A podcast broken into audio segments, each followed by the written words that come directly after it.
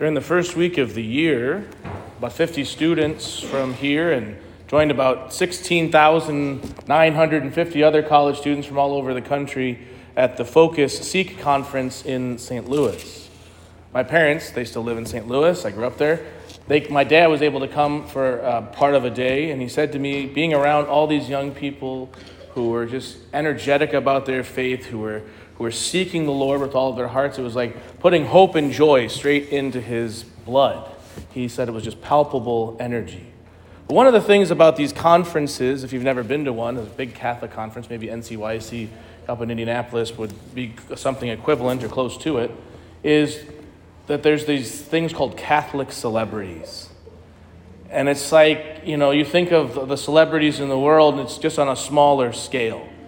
And probably the biggest Catholic celebrity is Father Mike Schmitz.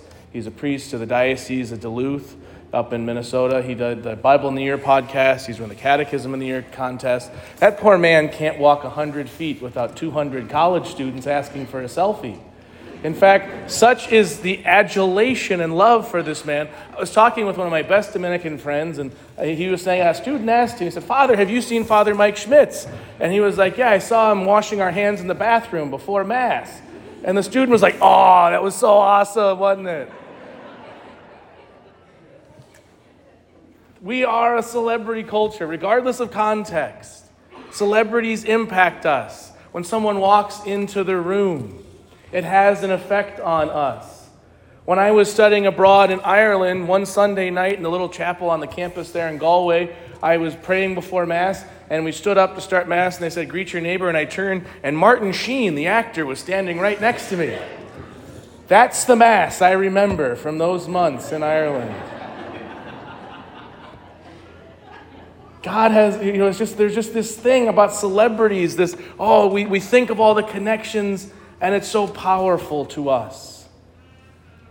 In the gospel today, though, we see that when Jesus comes into the world, when he comes into his ministry here in the Gospel of John, he just kind of walks into the scene. And no one notices except for John the Baptist. So often in our life, Jesus simply makes his presence in our life felt and known. Not in an ostentatious way, not in the power of a celebrity, but as a brother, as someone who is there in our life. And he comes into our life repeatedly because he loves us. And he comes into our life in a real way.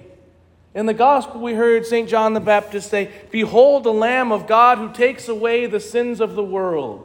And every time we come to Mass, we hear the priest say those exact same words when he holds up our Eucharistic Lord, who is equally present here with us now as he was in Galilee all those years ago. Jesus comes to us. He invites us. He loves us. He wants us to follow him, but he wants us to choose that, not because of his celebrity, his power, and all of that, but because of love. He wants us to be free. In the story here, in the narrative of the Gospel of John, right after this, Saint Andrew, the first apostle in the Gospel of John, follows Jesus. And he's so overcome by the Lamb of God, the Son of God, that he goes to his brother Simon, who Jesus calls Peter. His life is changed. He invites his brother to change his life. And because of that, when Jesus dies and rises from the dead and goes back to heaven, they go out and change the world in the name of Jesus. And in the same way that Jesus walked into that space and Andrew's life was converted and changed, so too Jesus comes today. So too we will hear and we will see the Lamb of God who takes away the sins of the world. But we get even more than St. Andrew did. Because we who are worthy, who receive Jesus, body, blood, soul, and divinity in the Eucharist, receive not just a guy over there, but our God and Savior into the temple of our hearts. We become like him. He transforms us into himself. so that the challenges and the burdens of this world can be overcome not through our strength and power, but through the power of the love that comes from the Son of God. And he desires to do this. Why? Because your holiness matters. Your holiness is vitally essential, not only to your well-being, but to the good of the whole world. St. Paul tells us in that beautiful opening to the letter, the first letter to the Corinthians, Paul, called to be an apostle. What is an apostle? One sent on behalf of another. An apostle of who? Of Christ Jesus by the will of God, to the church of God that is in Corinth, to you who have been sanctified in Christ Jesus, called to be holy. And there's a play on words here, because the church in Greek, ekklesia, means to call out.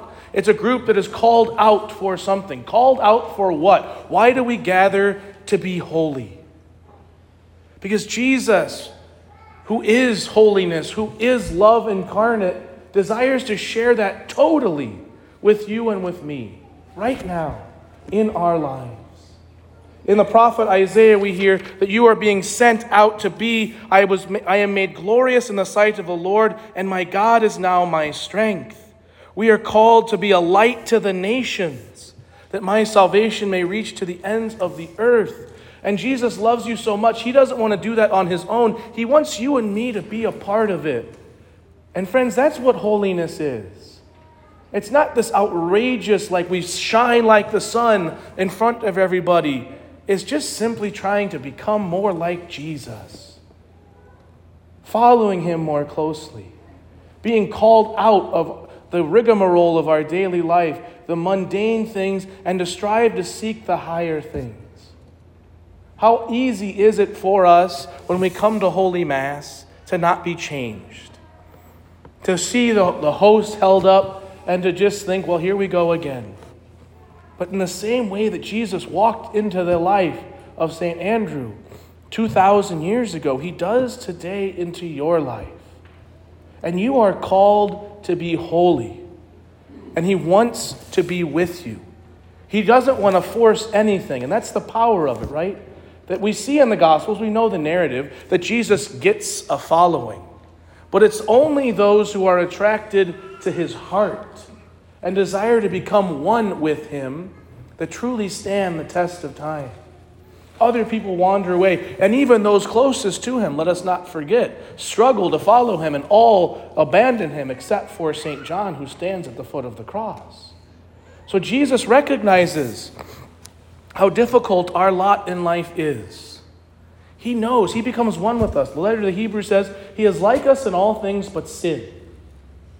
The frustration you feel when you are let down by a friend, Jesus has known that to the highest degree.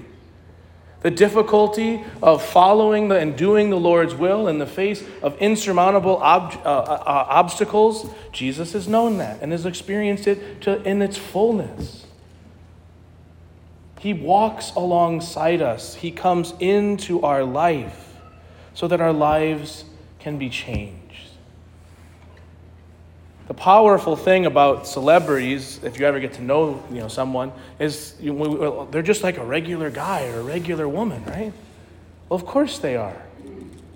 And Jesus doesn't want us to go to him because of all the things he offers to us, but because he wants to live in the regularity, in the normalcy of our life, and to elevate it to something greater. He's calling us today. He's coming to the altar. He's coming into your heart through the reception of Holy Communion in a state of grace. And he's calling you to take that next step. St. Andrew took that next step, and it changed the world. The next step he's calling you to take has equal power and is equally necessary. Behold the Lamb of God, who takes away the sins of the world.